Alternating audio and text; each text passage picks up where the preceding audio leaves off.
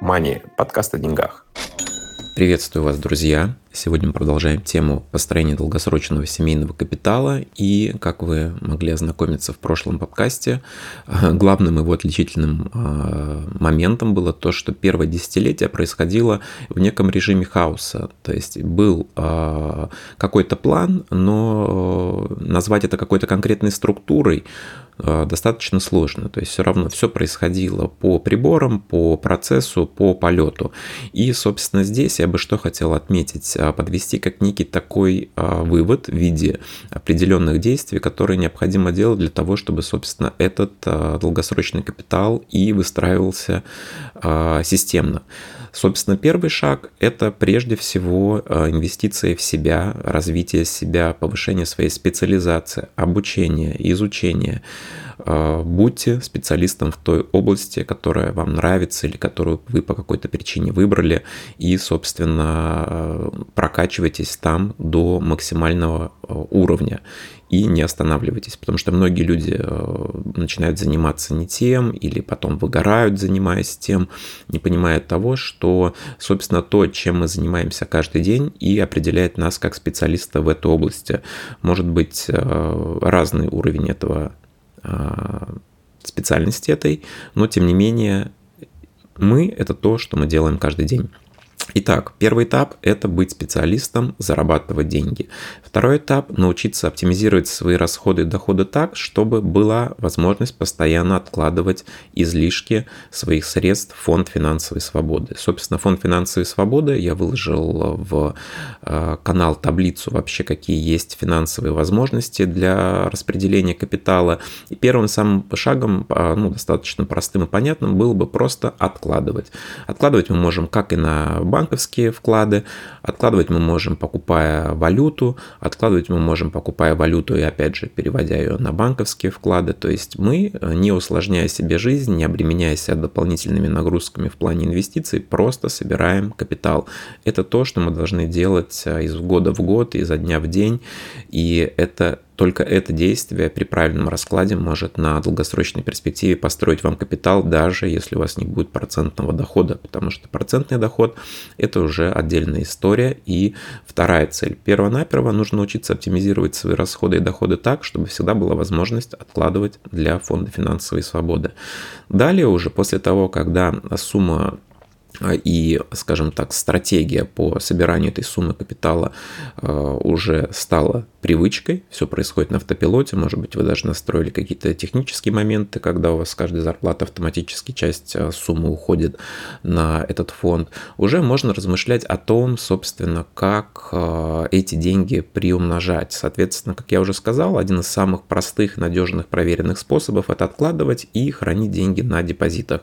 Соответственно, все, что мы идем дальше этого уровня подразумевает под собой рост рисков. И здесь главенствующим фактором выступает тот момент, а, что необходимо распределять средства между разными источниками. Поэтому какие бы ни были привлекательные возможности в вашем бизнесе или в каких-нибудь инвестиционных историях, все равно фонд финансовой свободы в виде гарантированного процентного дохода должен быть нерушим, но уже часть денег скопленных можно направлять на какие-то другие источники. Опять же, мое мнение, слушайте старину Баффета э, и вкладывайте туда где вы хоть что-то понимаете. Я уже вам говорил примеры, которые не совсем связаны конкретно с инвестициями, но тоже по-своему а, ими являются. Когда у вас есть какое-то свое дело, вы в нем разбираетесь, вы инвестируете туда а, в виде, опять же, каких-то материальных или нематериальных а, активов. То есть, например, в моем случае, когда я занимался музыкой, я начинал строить свою студию звукозаписи, покупал винтажные не только синтезаторы, которые некоторые некоторые из которых э, росли в цене со временем, потому что имели коллекционную такую э, ценность, это раз. И второй момент, на всех этих аппаратурах в своей студии я мог записывать и сам музыку, э, я мог записывать там других людей, и они за это платили бы мне арендный доход за эту студию. Соответственно, здесь, понимая всю внутреннюю кухню, я инвестировал в то, в чем разбираюсь, и, собственно, зарабатывал благодаря тому, потому что я сам себе инсайдер.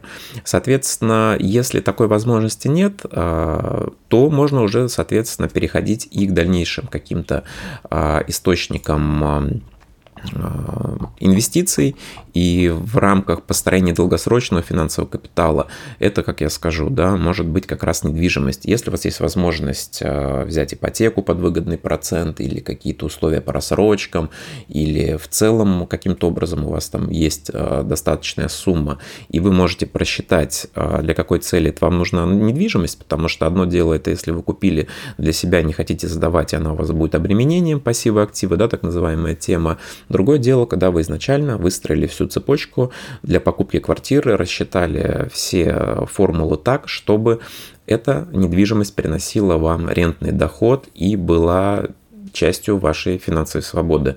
Э, кто бы что ни говорил, действительно недвижка хорошая, особенно недвижка переживает практически все кризисы. Да, она может упасть в цене, но тем не менее людям надо где-то жить, надо арендовывать э, себе это место.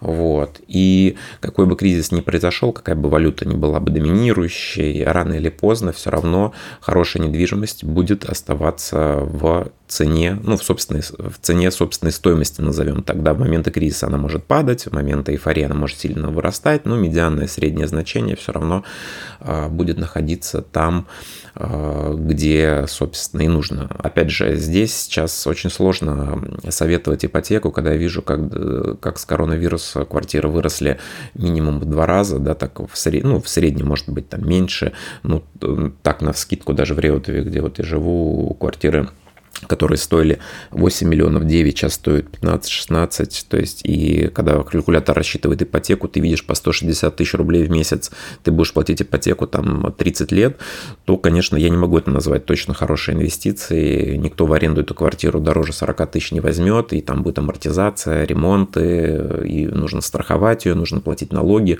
Одним словом, просто сказать так с лету, что вау, недвижка классная э, история, точно не стоит. Особенно нужно быть быть осторожным с недвижкой за рубежом, потому что я с этим сталкивался, уже рассказывал в прошлом подкасте свое мнение на этот счет, то, что здесь очень много нюансов, и если вы не планируете в этой стране жить, или у вас нет там хороших связей, или еще чего-то, то есть есть э, повышенные риски, может начаться какие-нибудь санкционные вопросы, она может не сдаваться, любой решить вопрос, вам нужно покупать билеты и ехать, это уже полугодовой ренты, профукаете, пока будете кататься.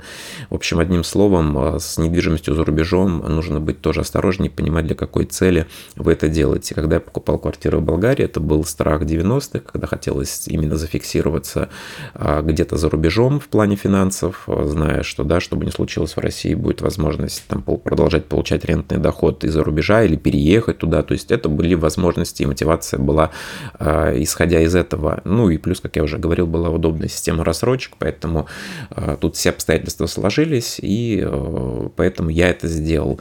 Правильно или неправильно сделал, здесь сложно сказать, очень много полутонов, но я точно об этом не жалею, это все часть опыта. Мог бы я сделать лучше, мог бы сделать правильный, да, точно мог, вот, но э, в этом и опыт, мы каждый набиваем свои шишки, каждый, как говорится, несет свою историю. Дальше уже для фонда финансовой свободы часть денег могут быть направлены на непосредственно рыночные активы. Чем прекрасны рыночные активы? Это своей ликвидностью. То есть вы купили S&P индекс, а через секунду можете его продать. То есть в любой момент вы можете превратить ваши цены ценные бумаги в деньги, вывести их и потратить. С недвижимостью э, здесь вопросы, конечно же, сложнее, как, так же, как и собственным делом. То есть я порядка 15 лет развивал там свою диджей-школу, и когда наступила корона, там, собственно, школу пришлось а, закрыть, и я так думаю, ладно, не хотел это делать, думаю, проверю, чисто ради того, чтобы проверить. Ну, выкладывал посты, ребята, продаю бренд, школу, всю прям готовую, заходи, работай, открывайся там в новом месте и так далее. Вот, ну и, соответственно, желающих было немного, и, как вы понимаете, э, здесь э, ценность вашего бизнеса видите вы, а не люди вокруг. Узнать, сколько стоит ваш бизнес, очень легко. Проведите опросы, сколько готовы люди купить, и вы поймете, сколько на, на самом деле стоит. Мало того, продать бизнес очень-очень сложно, поэтому я бы не назвал бизнес ликвидным активом. Вот. Здесь же выступают как раз рыночные активы, они достаточно ликвидны. В этом есть громаднейшие плюсы.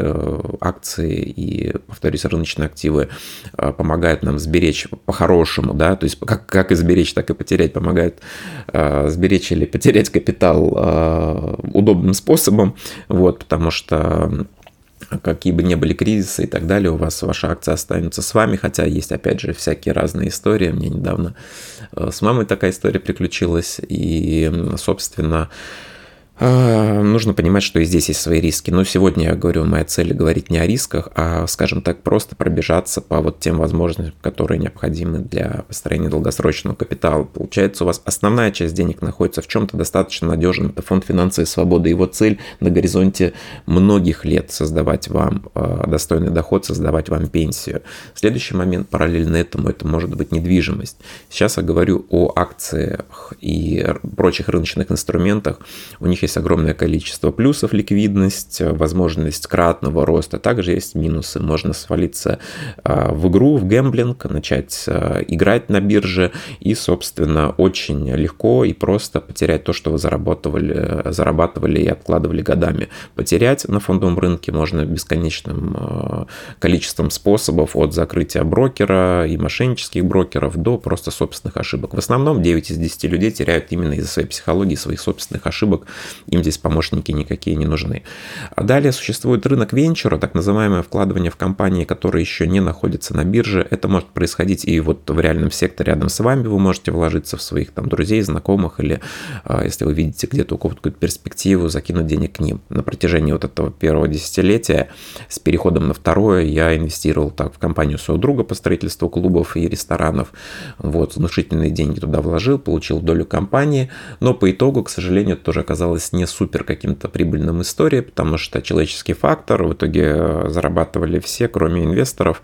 Не все, а как э, один человек зарабатывал, вот, который всех это дело собрал. И тут я, конечно, познал изнутри, что такое в чужие бизнесы инвестировать, какие есть нюансы. Вот. А да, а, ну и, соответственно, это венчур, когда мы просто у кого-то что-то входим какие-то компании. Венчур на фондовых рынках – это так называемые компании, которые можно купить на венчурных раундах. Обычно, по-хорошему, это только для людей с очень широкими кошельками для фондов, для финансовых институтов, когда компания, прежде чем выйти на биржу, проходит ряд этапов финансирования, и, соответственно, многие крупные, богатые венчурные инвесторы как раз и сколотили состояние на том, что вкладывали какие-то компании на очень-очень ранних стадиях, там Питер Тиллис таких известных, и по итогу а, получали а, супер дивиденды, когда компания уже выходила на биржу. Вот, соответственно, какой-то мизерный капитал, опять же, тут все идет по желанию, и вот эти все, весь список всех этих возможностей для инвестирования, он нужен для того, чтобы была некая диверсификация, ну и также э, утоленная жажда фома, да, то есть не, не, не упустить какие-то возможности. Это как раз э, очень высокорисковые истории, они появляются из года в год, это может быть крипта, это может быть всякие акции там каннабисных компаний, э, то спаки, то IPO, то есть каждый год-два появляются какая-то вспышка, и туда много залетает денег. Если научиться а, э, ну, заходить в такие истории, да, выбирать очень маленький бюджет и стараться залетать, как только начинается какой-то слух, то да, возможно, вы там в двух, трех, десяти случаях потеряете, но на одиннадцатый раз а, ваша сумма может приумножиться кратно. То есть вот эта вот пресловутая история с криптой, она как раз в таком случае. То есть там разбогатели только те, кто терпеливо заходил раньше, ну, либо как-то, может, час пытается что-то там торговать, делать, но это уже тема отработки проработанное. Будут ли такие темы в будущем? 100% будут. Держите для них там 3, 5, 10, 1% капитала в зависимости от того, какой у вас риск. А также такая история, как коллекционные вещи. То есть у нас золото имеет такую ценность, да, оно не работает, но оно имеет ограниченные ресурсы, поэтому его можно покупать, продавать. Достаточно интересный инструмент, как и в реальном видео можно покупать, продавать, так и в цифровом виде посредством, собственно, либо фьючерсов, либо каких-то инструментов инструментов, либо каких-то фондов, либо золотых счетов и прочее. Вот, но тем не менее золото тоже занимает такую серьезную часть э, в семейном капитале. Вот, и в этот же блок я заношу прочие моменты, связанные с коллекционированием, когда вещь, которой вы обладаете, имеет некую коллекционную историю. Но тут опять же возвращаемся к пункту о том, что нужно разбираться в этом деле и любить. То есть в моем случае это были винтажные синтезаторы, потому что я обожал все, что с этим связано. В моем случае это были а, коллекционные издания видеоигр, которые я покупал там с 2000-х годов, и многие из которых сейчас стоят там просто в 10-20 раз дороже своего номинала. Но, конечно же, это в рамках каких-то финансов или крупных историй а, нельзя это прям сказать, что это что-то как-то выгодно. Ну, стоила игра 5000, сейчас стоит 50, сами понимаете, это ничего такого невероятного. Хотя вот я натыкался в Ютубе на видео, какой-нибудь картридж для Дэнди там сейчас стоит 100 тысяч баксов там или 200. То есть есть такие истории. Вот. А, и здесь еще что я хотел бы добавить по поводу коллекционирования. Коллекционирования стоимости. Вот была история с часами. Как-то в году 15-16 я так захотел себе Rolex э, настоящие, да, там золотые и все такое. Нашел прям модель. Их было сложно купить а, за рубежом, потому что это такая дорогостоящая покупка, там надо было поплясать. Вот, хорошие цены были там, естественно, в Америке, на eBay и прочее. Тогда золото было недорогое, и поэтому часы тоже соответствующие стоили адекватную стоимость. Вот, в России они стоили намного дороже, и что-то как-то я с этой идеей ее похитил похерил, и это, естественно, было супер дорого. На тот момент то, что я хотел, по-моему, президент Edition стоили 50 тысяч баксов, вот, и я так помечтал и забил. Но данная модель сейчас стоит порядка 200-250 тысяч долларов, то есть часами вообще получилась интересная история. Ряд драгоценных часов выросли в цене круче, чем все индексы и так далее. То есть тот, кто любил часы, складывал их там, сейчас очень-очень хорошие с этого может получить э, проценты, если их продаст. Естественно, я всегда удивляюсь, думаю, ну ладно, 250 тысяч, ну неужели пошел их так и продал? Не факт. Вот, здесь тоже нужно быть осторожнее. Но ну, такие вещи покупаются не совсем для продажи. То есть это вот растут они и растут. Продал их потом через 30 лет, там, да, дети купили поместье или еще что-то. Тут уже другой уровень. В любом случае, коллекционирование это очень интересная вещь по-своему. Это очень близко вот к идее крипты, биткоина, который ограничен. То есть люди, которые держат его в долгосрок, тоже по-своему цифровые коллекционеры. На этой же психологии выросли все эти разводки с NFT и прочими штуками. Вот где-то там есть сок, но в основном на всех вот этих вот идеях паразитируют очень много людей, которые, собственно, преследуют другую цель. То есть явно не чтобы вы разбогатели, а разбогатели они. И поэтому, собственно, а, какое бы вы дело ни взяли, везде найдется группа как бы, да, мошенников, которые будут продвигать какую какую-то тему на этот счет. Собственное дело, пожалуйста, купите франшизу. Валюты будут придумывать какие-то там непонятные валюты, которые растут лучше, там юань или еще чего-то. Недвижимость вам втюхают э, квартиру, дом на Бали, в Дубае или где-то, который уже в три дорого, и будете сидеть с ним вечно. Фондовый рынок даже без комментариев, то есть это просто смотрите статистику. 9 из 10 теряют в первый год, а оставшиеся вот эти единички собираются в десятку, теряют в первые 5 лет, оставшиеся а, единички, которые остались от этого, теряют а, в течение 10 лет. В итоге у нас там на 10 тысяч человек выходит один человек, который сможет на фондовом рынке зарабатывать. Это тоже нужно учитывать, когда кто-то пытается залететь в фондовый рынок с двух ног. Венчурная история мое мнение такое, что это для богатых. Некоторые компании пытались это реализовать, пытаются для всех подряд. Вот. Тут нужно понимать, опять же, законы рынка, что такое да, макроэкономика, какая сейчас ставка, что такое долговая политика, потому что венчур растет, когда деньги бесплатные, и венчур падает, когда, что мы сейчас наблюдаем, когда деньги дорогие, ставка высокая. Крипта и прочее аналогично, то есть очень много паразитирует на этом, вообще больше, чем на крипте, наверное, только на каких-нибудь курсах марафонов, вот, но крипта ультра пропитана всякой э, стрёмной темой, поэтому здесь нужно тем более быть супер осторожным и э, понимать вообще, зачем это тебе нужно. И аналогично с золотом и так далее. Много, и если мы говорим о физическом золоте поддельного, о коллекционировании много поддельного надо быть знатоком, а, от, э, занимаясь на рынке, нужно тоже понимать, куда и как ты вкладываешь, потому что те фонды, которые мы покупаем, могут тоже оказаться, по большому счету, пустышками. Такое на фондовых рынках происходит постоянно. То есть цифровое золото опасно, вот не цифровое аналогично. То есть и общая мораль всей этой концепции в том, что хотите куда-то инвестировать, потратьте время для того, чтобы разобраться глубже. И отсюда вырастает глобальная мораль, что отнеситесь к фонду, к финансовому свободе, как делу всей жизни. Это финансовая привычка, это как чистить зубы, там это как пользоваться зубной нитью, это как заправлять кровать. То есть делайте это всю жизнь и гарантированно через 10, у кого-то через 15, у кого-то через 20, у кого-то через 25 лет вы сколотите такое состояние, которое будет вас и ваших детей еще очень долго поддерживать. Но, конечно же, это может быть все разбито об э, страшные события, происходящие внутри. А, там место, где вы живете, страны и так далее. Но тем не менее, тем не менее, а, по крайней мере, а, как говорят, да, life worth living, так и тут. Инвестирование стоит того, чтобы, да, там инвестировать. Поэтому такой вот, такая мечта жить на проценты и чувствовать вот эту вот подушку свою, вашу личную, диверсифицированную, крутую, стоит того, чтобы начать инвестировать и собирать свой капитал уже прямо сейчас. Вот поэтому так вот немножко сумбурно, но надеюсь, вам было интересно.